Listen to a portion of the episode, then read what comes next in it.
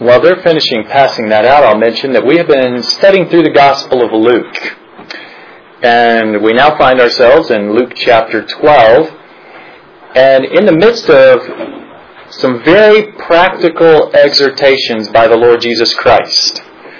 So, the beginning of chapter 12, Luke chapter 12, verses 1 through 12, we saw some excellent principles given by the Lord Jesus that help us to battle against the fear of men, to help us battle against fearing people and basing our actions on our fear of people rather than on our desire to please God.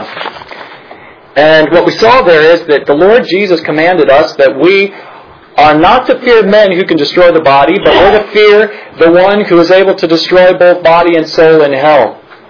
And that is God Himself. So we saw there to battle against the fear of men, we should fear the God of hell. Satan's not the God of hell.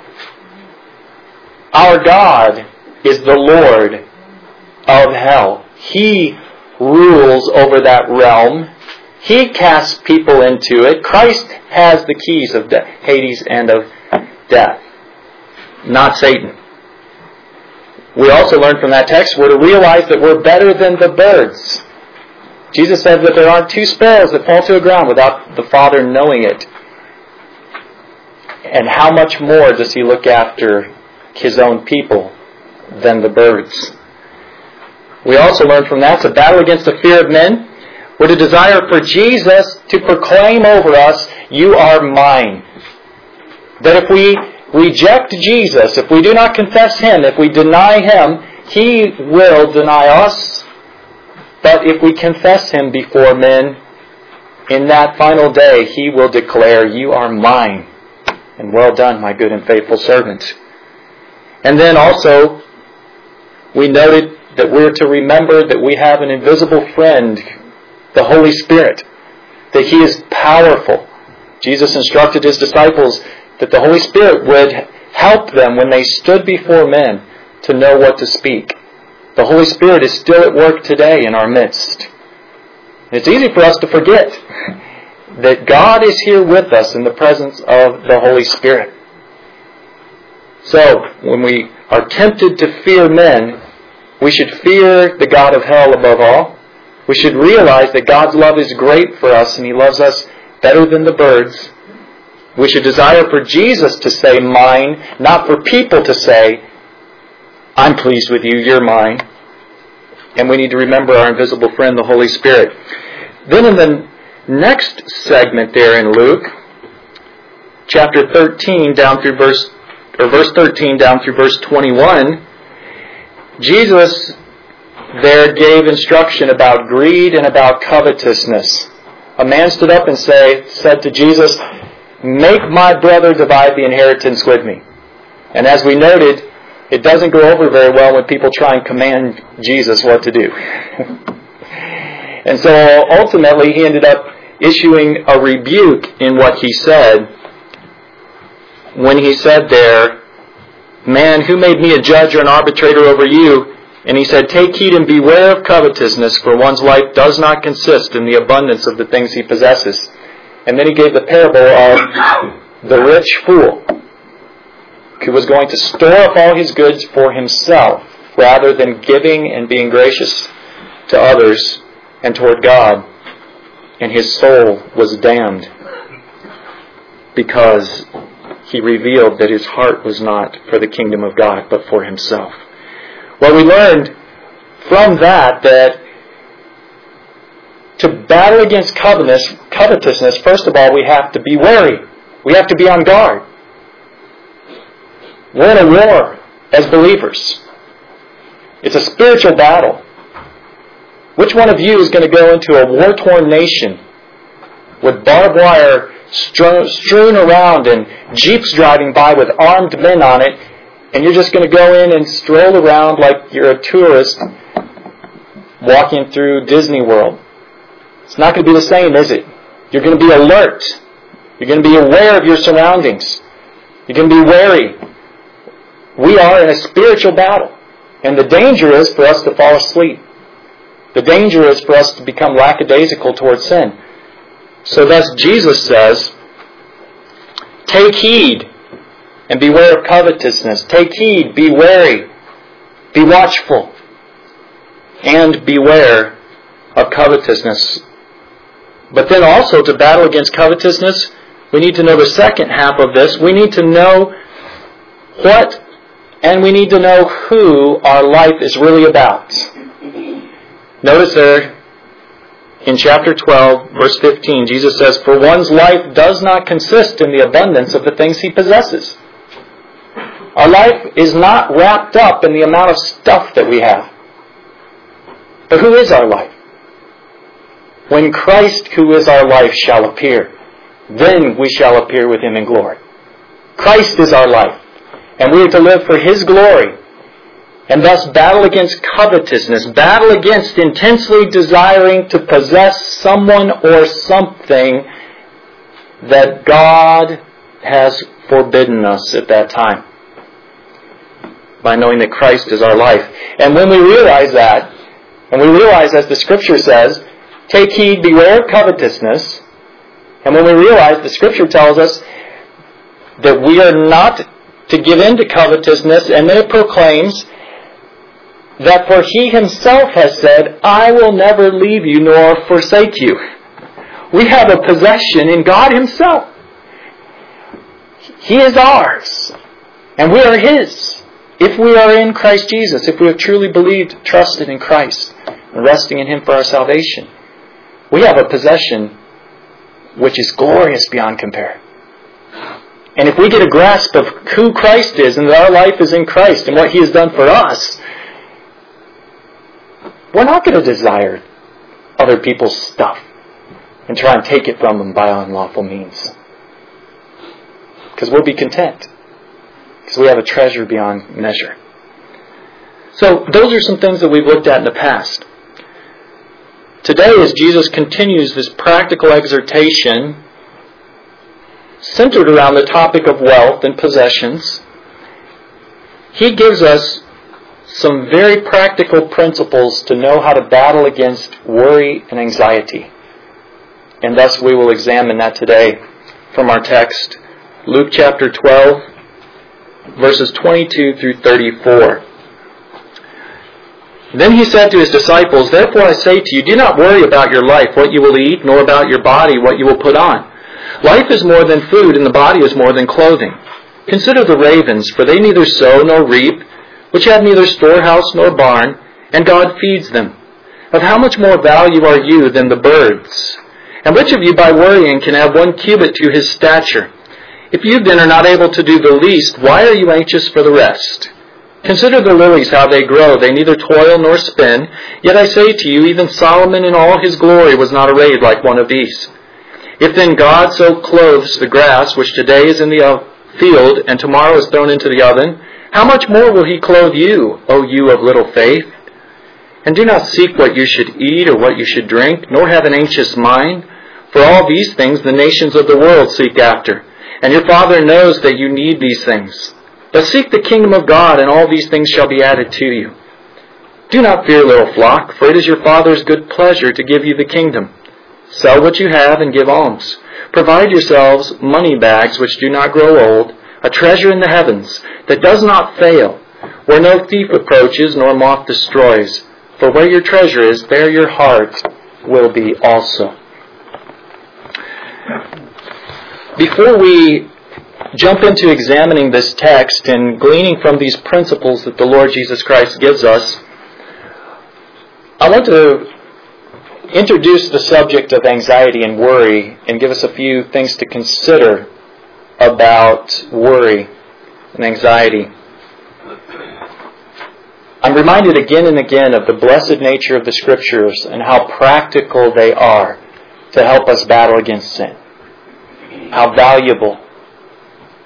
If we apply the principles in the Word of God correctly and consistently, then we will not sin. We will be free from sinful anxiety and worry. Now, I'm not saying that that's going to happen necessarily in this life, that we will be free from sin. I don't believe in perfectionism. I don't believe the Scriptures teach perfectionism. But what I'm saying is the power of the Word of God applied by the Holy Spirit is such that if we live by the Word, then our lives will be fruitful and we will be living righteously. It's like in, in a marriage. If we apply the principles of the Word of God to our marriages and both spouses are doing that, that will be a perfect marriage. If it's done absolutely consistently, that will be a marriage which cannot fail. And it's a marriage that will sing. It's not the principles, the truths of the Word of God that fail, it's us human beings as sinners who fail. So, considering the subject of worry, there are principles within this text which, if applied properly and consistently, will destroy sinful anxiety in our hearts and in our lives. Jesus gives us many of these principles. I often call the sin of worry building dungeons in the clouds. Daydreaming is building castles in the clouds, right? You've heard it described as that. Well, he's building castles in the clouds. You can see that glazed look in his eyes. He's off in another world with a smile on his face. Worrying, though, is building dungeons in the clouds. It's daydreaming in one sense because it's not dealing with something which is present before you right here and now. It is looking into the future. Worry always focuses on something that is possibly going to happen in the future. Okay, by the very definition of worry. It's building dungeons because it's thinking that something bad is going to happen in the future. And there are people that are locked in the dungeon of worry because they build these dungeons in the clouds. And they're tied up in chains in their sin of worry. As we look at our text, Jesus is specifically saying not to worry about food and clothing. And as we apply it, we'll go from that specific and work our way down even to general. We'll start general, I should say, and work to specifics. So let's ask a general question then. What is worry? As we're examining this, what is worry? First of all, worry is a form of fear. It's a form of fear. But it's a form of fear that always looks toward the future. Okay? When worry is described in the scripture, it's always talking about somebody thinking about what's going to happen in the future. It's not talking about a fear of something that is taking place right here and now. So we could have a fear of something that's taking right place right here and now. You know, a snake slithers down the aisle right here, and maybe we become fearful because there's a serpent crawling right down the aisle. That's right here and now. But if somebody is sitting here right now worrying that a snake might crawl in and go down the aisle, that's worry, and that's the difference between worry and fear. Okay? It's a form of fear, and we also call worry anxiety, and those can be used interchangeably. It's a form of fear that prognosticates. It prophesies. Do you realize that when we worry, we very often become false prophets? Because we are prophesying that something's going to take place out there and it's something bad. I just know this is going to happen. I just know this bad thing's going to happen. I'm going to lose my job and I'm not going to be able to provide for my family and then we're all going to starve to death. It's a prophecy that something bad's going to happen, but as a very characteristic of worry, about 99% of the things we worry about never take place. You realize that? Probably about 99% of what we worry about never actually materializes. And we become false prophets. Because we're looking into the future, future and fearfully anticipating calamity or evil to take place. So in the context here of material possessions, food and clothing, worry would be, I'm not going to have enough food. My family's not going to have enough food. We're not going to have enough food. We're not going to have clothing.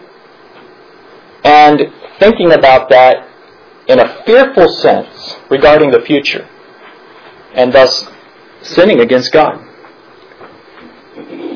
But you know, In the context, worry is fearing going hungry or being naked, but in our Western society, we have extrapolated this, blown it way out of proportion, haven't we? Maybe we fear losing our big screen TV. You know, we fear losing a car. We fear losing our high paying job and having to take a lower paying job. How often are we actually in a position where we literally can be righteously concerned that we might starve to death in this nation? Not very often, right? Or that we literally could have a concern that we might not have a stitch of clothing to put on. We have a lot less to worry about than the people of Jesus' time and their society here in the United States of America. But yet we are a people that is characterized by worry and anxiety. But we'll talk about how we can battle against that. Some characteristics of worry, I've already mentioned it. The fears rarely ever materialize. We may worry about having food and clothing, but we rarely ever starve to death or have to go naked. The fears rarely ever materialize. Worry can focus on most anything, can it? Not just food and clothing. You could pick almost anything out there in this world, and somebody somewhere is worrying about it right now. It can have many different objects. Worry also is destructive. This from the Bible Expo- Exposition Commentary. The word translated anxious in Luke 12:22 means literally to be torn apart. To be torn apart. Picture a piece of clothing and two strong hands grabbing each side and literally ripping it apart. It's describing there the sensation that it goes on in the mind when we are anxious. Do you ever feel like you're literally being torn apart? Like somebody's got something hooked up to the right side of your brain and the left side of the brain and they're pulling either direction and you feel like you're being torn apart mentally? It's describing the effects of worry. It's destructive. It can lead to de- depression, physical illness, having a foggy mind, racing thoughts, lack of sleep. The phrase doubtful mind, the commentary goes on to say, which is in Luke 12:29, means to be held in suspense. It's a picture of a ship being tossed in a storm. Our English word worry, it continues, comes from an old Anglo-Saxon word that means to strangle. Worry does not empty tomorrow of its sorrow, said Corrie ten Boom. It empties today of its strength. It does not empty tomorrow of its sorrow, it empties today of its strength. So you see the vividness of these pictures torn apart, strangled. Those of you who have worried, you know that that's what it feels like. I speak from experience. I have had to battle against this sin. Worry, as another characteristic of it, sinful worry simply displays a lack of trust in God. It displays a lack of trust in God. And it tries to play God. Only God knows the future and exactly what's going to take place in the future. And when we worry about the future, we're trying to play God. We're focusing on something in the future that He's told us, that's my business, not yours. You need to stay out of it. And worry will also reveal our hearts to us. Fear and worry will reveal what we desire the most. What does Jesus say down in our text in Luke?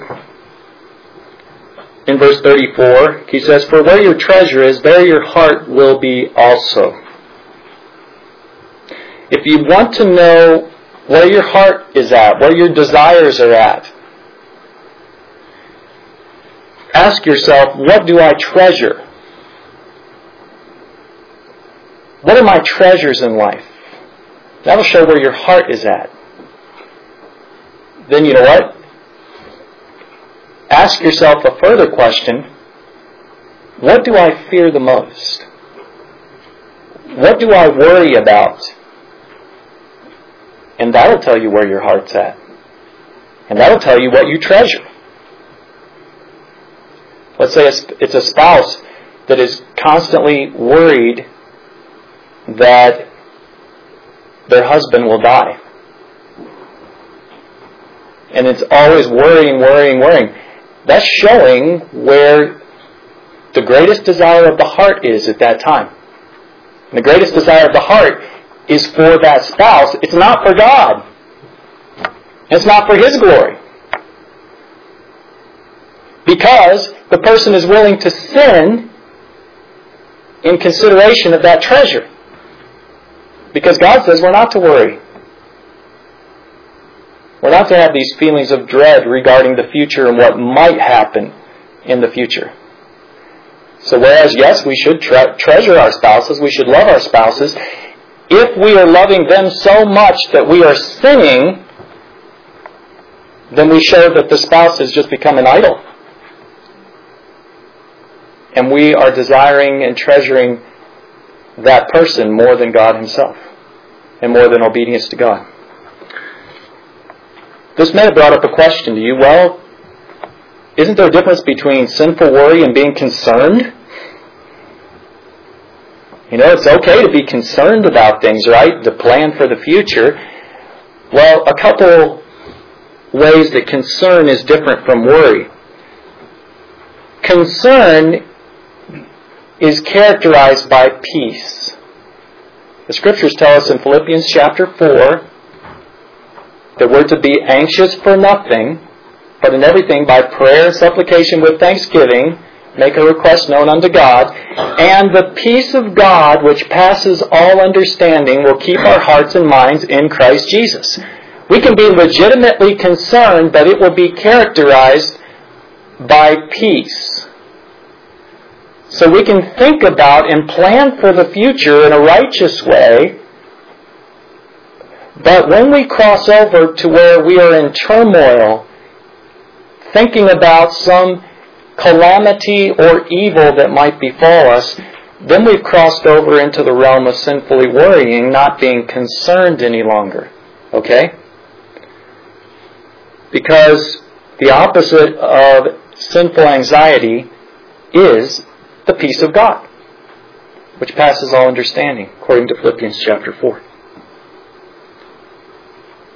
Concern then is not fearful.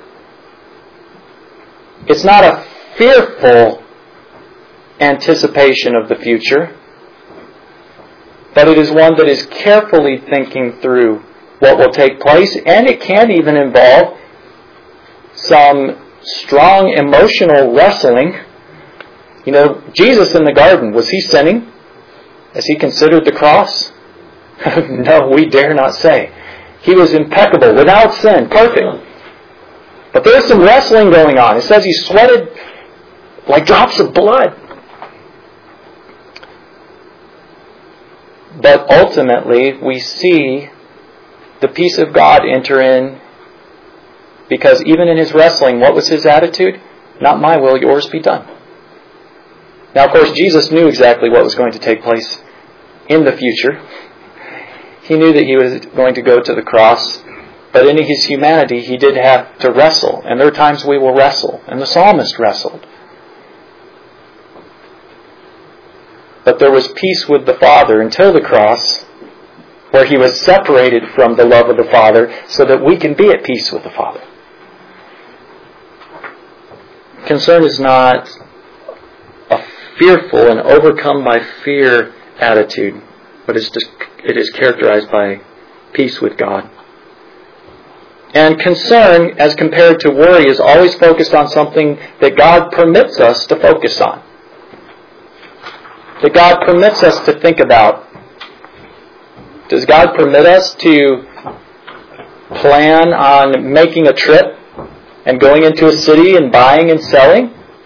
Yes, He does, as long as we're saying, if the Lord wills, I will do this. But does God permit us to live in fear that we're going to go hungry? No, He doesn't, not according to our text. Jesus says, don't worry about food and about clothing. So you see, concern has as its focus something God permits us to focus on, but worry oftentimes focuses on things God says don't focus on. So, those things by way of introduction. I want you to take 60 seconds here before we look at some principles in this text. And you have your handout, if you have a pen or a pencil, I want you to go through in 60 seconds and see how many principles you can locate in the text that speak out against worry and that you could use to battle against worry in your lives. So, see how many you can locate in about 60 seconds, and then we'll walk through and I'll show you the ones that I have discovered from the text. I believe there are at least seven principles here that the Lord Jesus Christ gives us to help us battle against sinful worry. So go ahead and see what you can find, and then we'll walk through this together.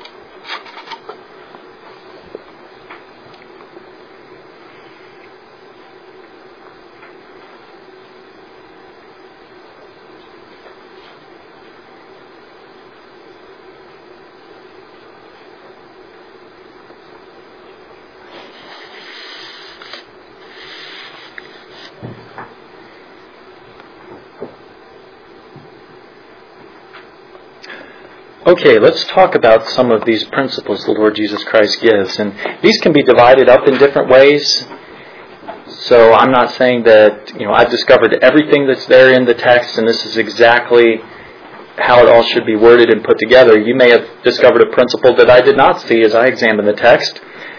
But here's some things that I discovered that the Lord Jesus Christ teaches to help us battle against worry. And then after we look at these, we're going to look at how we apply this to our own lives when we battle against worry. One principle that I saw there is that Jesus commands that we're not to do it. We need to realize that we're not supposed to do it. You know, some people around us in our society seem to think it's a given that people are going to worry. Well, that's just that's just what you do. You just worry. And sometimes it's put in the category of, well, I'm just concerned, even though they're fearfully anticipating a calamity that is outside of their realm of knowledge, and they've leapt into that category of false prophesying again. But the first principle, you shouldn't do it. Look at verse 22. He said to his disciples, Therefore I say to you, do not worry about your life, what you will eat, nor about your body, what you will put on. And then we can cross reference that with Philippians, which says, Be anxious for nothing. First thing we need to realize God forbids us to worry. Thou shalt not worry. Look also at verse 29 for a moment. Jesus there says, Do not seek what you should eat or what you should drink, nor have an anxious mind. There again, thou shalt not worry. Look down at verse 32. Do not fear, little flock. It's your Father's good pleasure to give you the kingdom. We talked about this earlier. The command, most often spoken by people whose words are recorded in the Scriptures, such as the Lord Jesus, God, angels appearing to people, it is do not fear. It's the most frequent command. Do you think that's something we need to hear? do not fear. God thought so. So that first principle, don't do it. Thou shalt not worry. Another principle I think we see from the text. is in verse 23 where it says, Life is more than food, the body is more than clothing. This principle is there's more important stuff to life than food and clothes. Isn't that true? Is that are there more important things to life than what we're going to eat or what we're going to wear? What about love for God and love for neighbor, just as general category? And think about all the ways that can be applied. So when we get consumed with worry, then it detracts us from love of God and love for neighbor. Jesus gives us a principle here. There's more important stuff to life than food and clothing. Another principle is that God provides for the birds and the flowers. How much more does He care about His own children? How much more does He care about us who have a soul and He is created to have a relationship with Him? How much more does He care about us believers who will live with Him for all eternity, whereas the animals and the flowers have no souls and they will dry, they will die and they will dry up and perish. In verses 20, in verse 24, consider the ravens. They neither sow nor reap, which have neither storehouse nor barn, and God feeds them. Of how much more value are you than the birds? You look, look around you at these ravens, these birds, basically crows. Look around you as they come in and they scavenge and they look for food. And realize God is providing for them. These raucous birds that are coming in and stealing your lunch or whatever it may be. Have you ever had a bird steal something from you?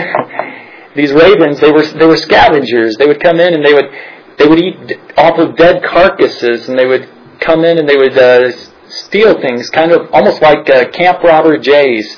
Heard of uh, blue jays? You know, collecting stuff. And they can be called camp robber jays. He's saying God is providing for them. God is noticing them. God's sovereignty extends over them. How much more? You, His chosen and beloved people that He gave His Son to die for, as we consider the Scriptures. How much more does He care about you than the birds? How much more you? Uh, in verse 27, consider the lilies, how they grow. They neither toil nor spin, and yet I say to you, even Solomon in all his glory was not arrayed like one of these. You know, the beauty of the flowers, rivaling even Solomon with his flowing robes and gold and silks. If then God so clothes the grass, which today is in the field, tomorrow is thrown into the oven, burnt up, dried up, how much more will he clothe you, O you of little faith? So that third principle there, God provides for birds and flowers. How much more you, his own, his own beloved ones. Another principle found in verses 25 and 26 worry is worthless. It's worthless. It accomplishes no good purpose whatsoever. Which of you by worrying can add one cubit to his stature? Have any of you been able to grow taller because you were worrying? Have any of you been able to extend your life by worrying? You know what? Worry can make you shorter and it can make you die quicker. Fact of the matter. Worry is debilitating. Worry is worthless. And so a principle to apply when you're worrying. Remember, this is worthless. I can't accomplish anything by this. As a matter of fact, I'm even going to end up hurting myself by this. And I'm sinning against my God by doing this. So worry is worthless. We're not to do it. Another principle, number five on my list, in verses 29 and 30, we ought to do better than the heathens. As God's children, regenerated by the power of the Holy Spirit, we ought to do better than the heathens. We ought to do better than the pagans who don't have Christ, who don't trust the Word of God. What does it say there? Do not seek what you should eat or what you should drink, nor have an anxious mind.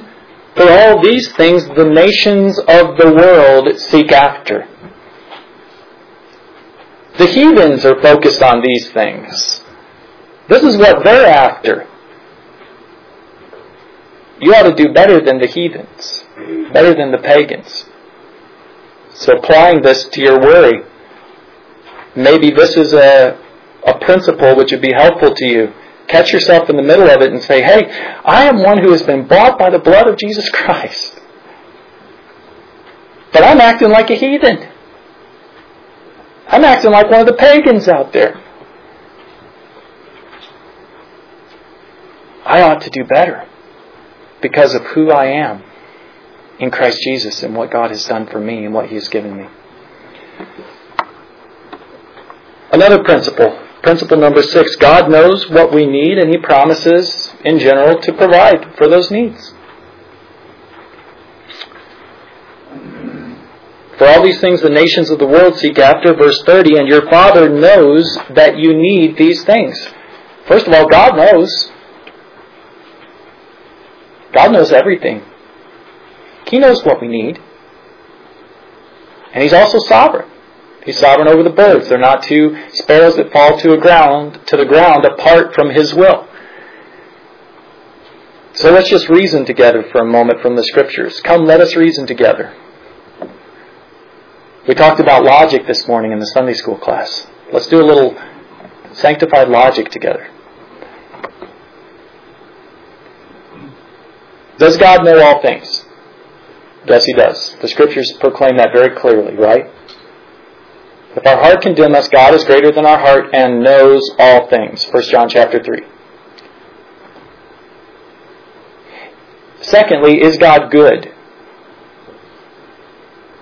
He is the rock, his work is perfect, for all his ways are justice. A God of truth and without iniquity, just and right is he. Deuteronomy 32, verse 4. He's perfect. Perfectly just and good. Does God love his own children with a love which we can't even fathom?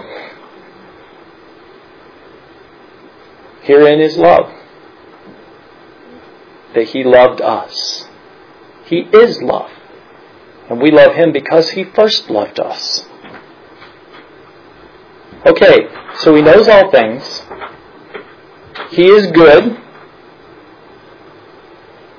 He is loving. And He loves us. Is God powerful? All things are possible with God.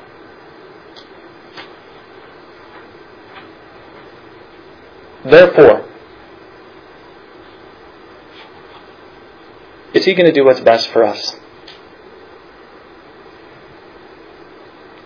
With all of those things put together, and His love for us being so great, and He has the power to act, and He can only do right, is He going to do what's best for us? He cannot but do what is best for His children.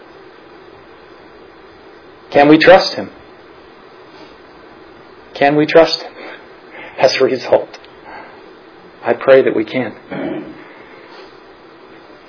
The general promise is seek the kingdom of God, and all these things will be added to you. What is our focus to be on food and on clothing? No, our focus is to be on the kingdom. The kingdom of God. That means we're supposed to be focused on promoting the kingdom agenda. The kingdom where God is the ruler, where the subjects are his children, where his laws are the rule. We are to focus on the kingdom and accomplishing the goals of the king in the kingdom agenda. And then, as a part of that, we have a general promise that He will provide for us that which we materially need. And then we have a specific promise that He will spiritually bless His own. In verse 32, do not fear, little flock. Do you hear the tenderness in Jesus' voice there? Do not fear, little flock. It's a term of endearment. It's the only time that this term is used in the entire New Testament. Do not fear, little flock, for it is your Father's good pleasure to give you the kingdom. Now, I believe this is speaking about the kingdom of heaven. Previously, it was speaking about the kingdom of God, the kingdom of heaven, seeking the kingdom of God. And I think then it follows that this also is speaking about the kingdom of God, kingdom of heaven, being given to us. What does it mean there? It means God is going to give us and provide for us our spiritual needs in Christ Jesus. He cares about us deeply. And our deepest needs are met and will always be met in Christ Jesus. So God knows what we need and promises to provide. Can we apply that in our lives? Uh, a seventh principle in the text give. Give. Sell what you have and give alms. Provide yourself money bags which do not grow old, a treasure in the heavens that does not fail, where no thief approaches nor moth destroys, for where your treasure is, there your heart will be also. Putting this in conjunction with a parallel passage, parallel concepts that Jesus preached over in Matthew chapter 6, he talks about laying up treasures in heaven. Seeking first the kingdom means that we lay up treasures in heaven. How do we lay up treasures in heaven? Have you ever asked yourself that? Maybe you know that passage. Jesus says we're supposed to lay up treasures in heaven where no moth and rust destroy, where thieves don't break in and steal. Right? Instead of laying up treasures on earth where moth and rust destroy, thieves break in and steal. Have you ever asked yourself, what does it mean to lay up treasures in heaven?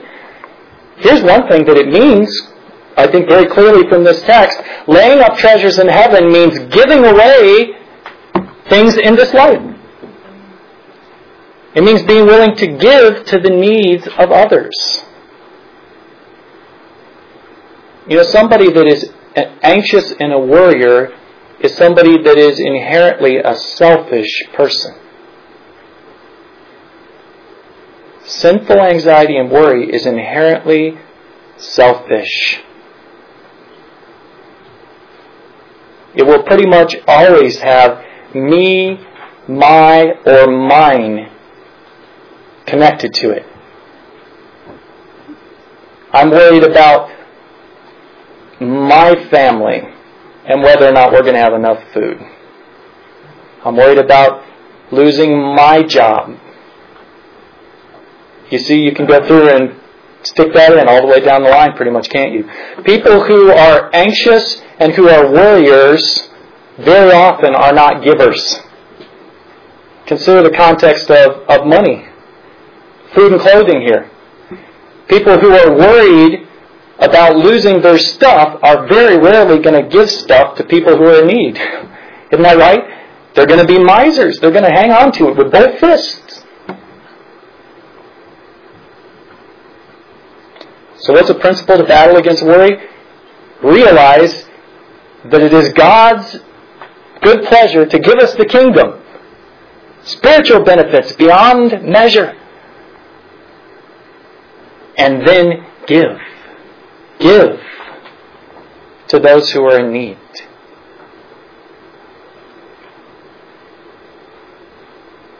Oftentimes, when we're stuck in a rut of sin, we need to do the action that God commands and then ask God to grant us the grace to think about it the way that we should. So maybe we're so afraid of giving because we're afraid we're not going to have enough for ourselves that we don't give. And then maybe we think, well, I shouldn't give because I don't desire to give. Ah, but the scriptures say that we are to give. And here's the grace of God. Oftentimes when we do the thing that God commands us to do, God then changes our hearts. And He gives us the grace to desire what we ought to do. But if we don't desire, we should repent of the wrong desire, and then we should do what God commands us to do. And ask God to give us the right desire and to carry on and carry forth. He says we're to give. We're to give. Sell what you have and give alms. Provide yourself money bags which do not grow old, a treasure in the heavens that does not fail, where no thief approaches nor moth destroys. For where your treasure is, there your heart will be also.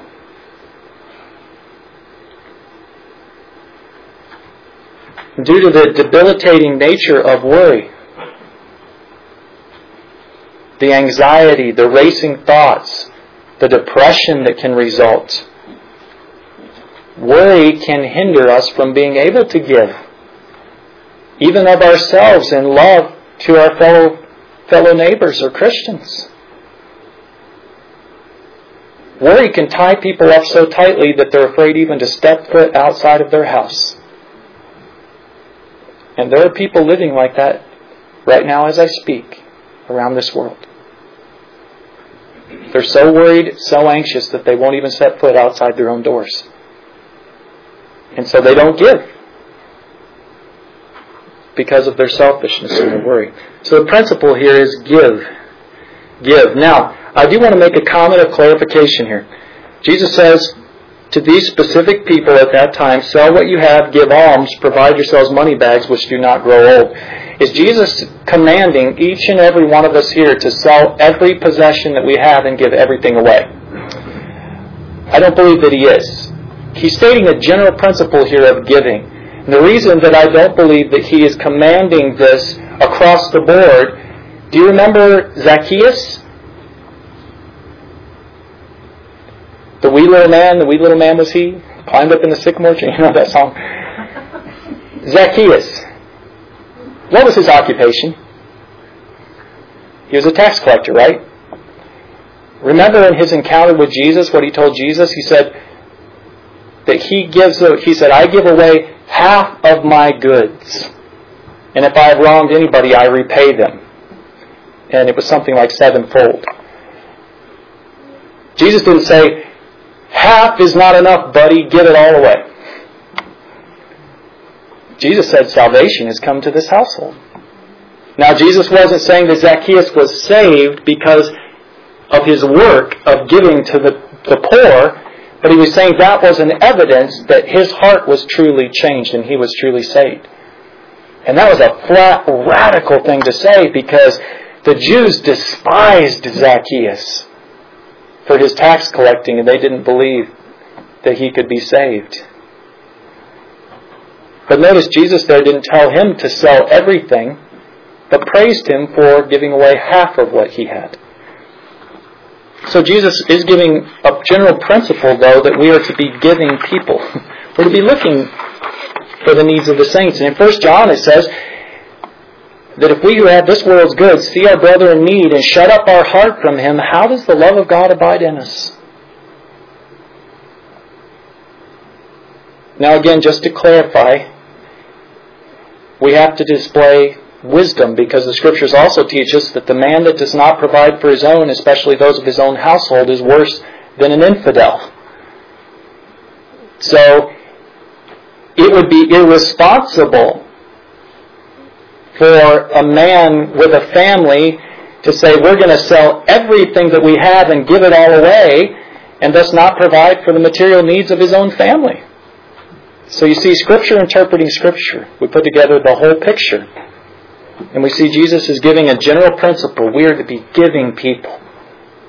And we can be giving people because of how much we've been given by God Himself.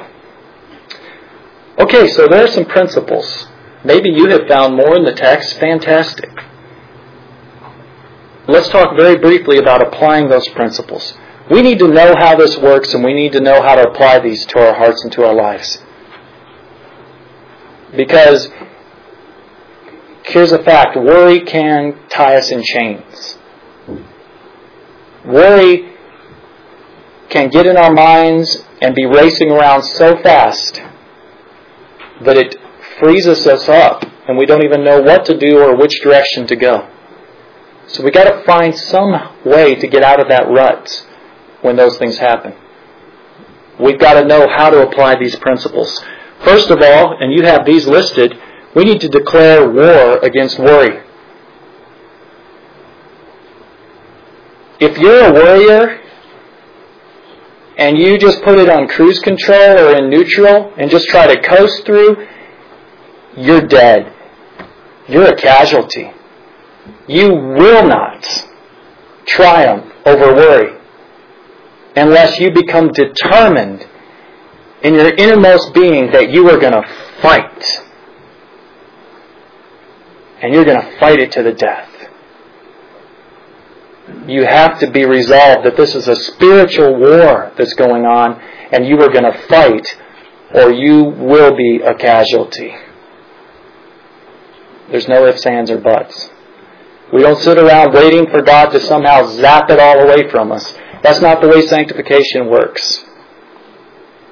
That's not the way it works.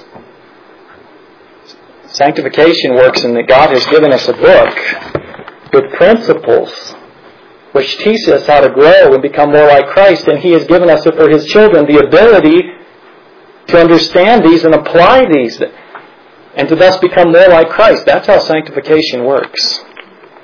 So we got to declare war against worry. Fight or you will die.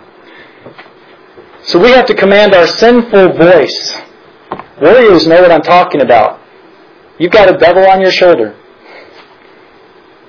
You hear that voice in your head that's constantly telling you, but this is going to go wrong, and that's going to go wrong, and this is going to go wrong, and you have to say, shut up! You have to command that voice. You have to say, silence! I will not listen to you.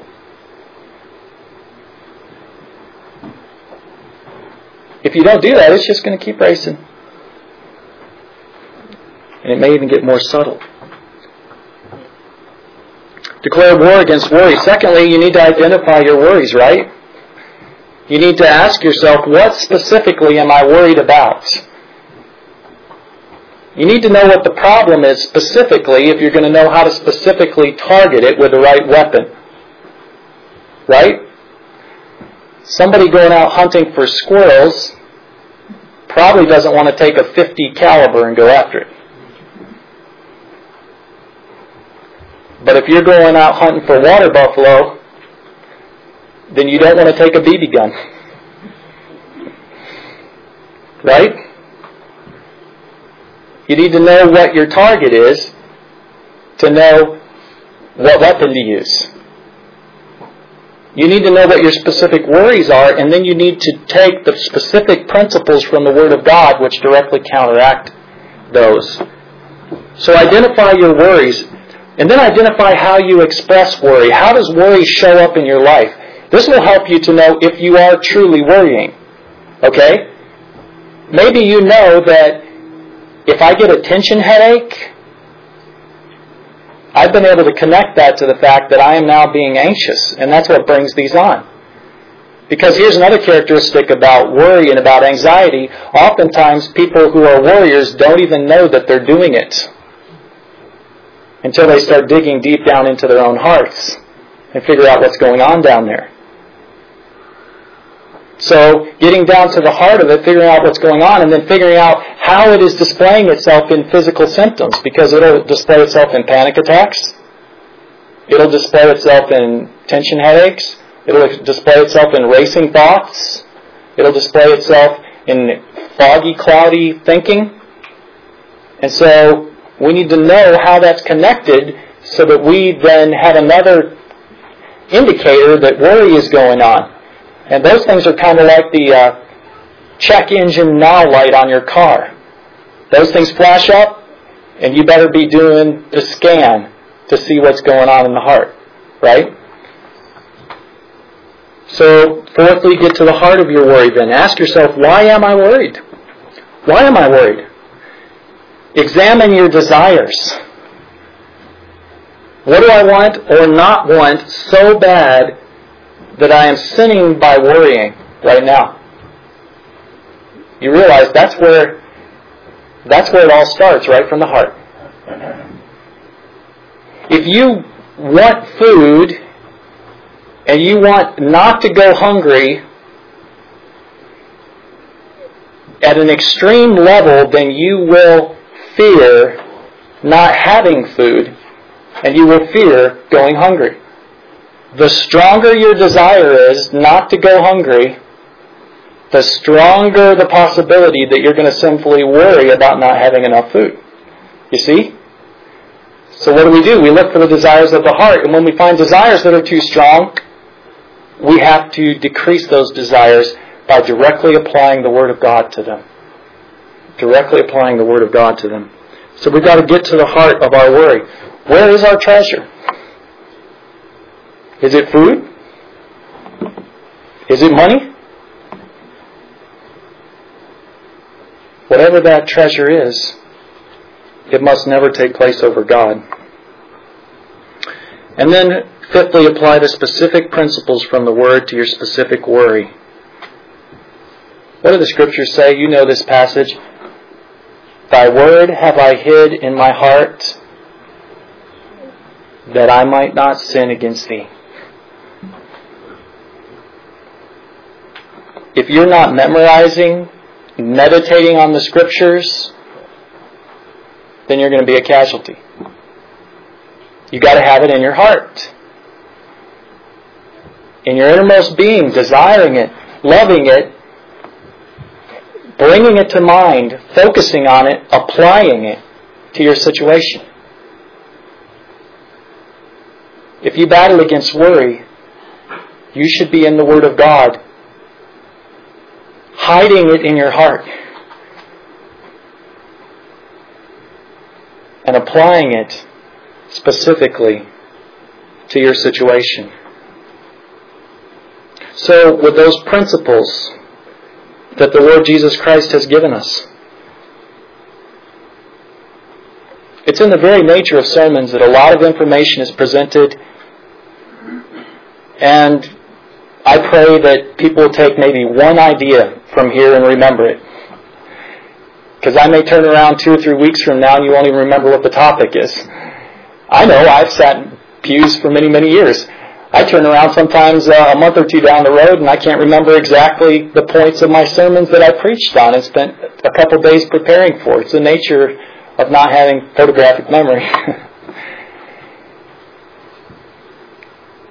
but I hope that with these principles, maybe you could even take one of these. Maybe there's one of these on this list that you say, oh, that applies specifically to what I battle against. And then here's how you apply it you memorize that principle from the Word of God.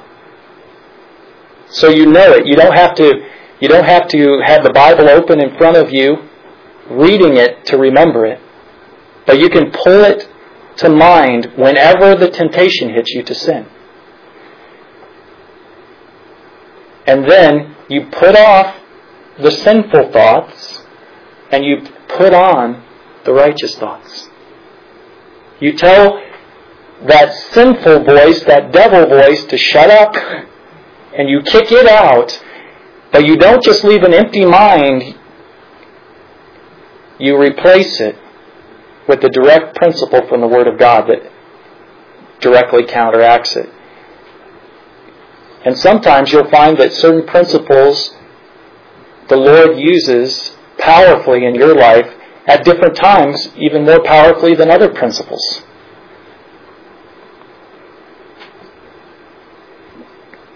I was going through a, a battle against fear of people. And one of the way that one way that that manifested itself at one point in my life was I would start anticipating that people were going to treat me poorly. And a principle from the Word of God that was so helpful to me, I found in Philippians chapter 4, it said I was to think about things that were true honest, just, pure, lovely, of good report. And I realized, you know what? if I am anticipating that someone is going to do something evil against me, I have just slandered them. And that's not honest. And that's not just. and the Lord used that powerfully in my life at the time. But we've got to know the Word and we've got to have it in our minds to be able to apply directly to our situation. So take these, these principles with you. I hope you've been able to write them down, but you can always open up this passage and look at them again.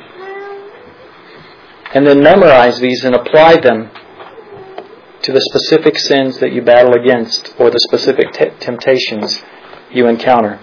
Let's pray. Father, thank you for your word. Thank you for giving us such glorious truths. And now I pray that you would give us the grace to apply these truths and to battle against the sin of worry. May you be glorified in our lives. May you be exalted in our worship. We pray in Jesus' name. Amen.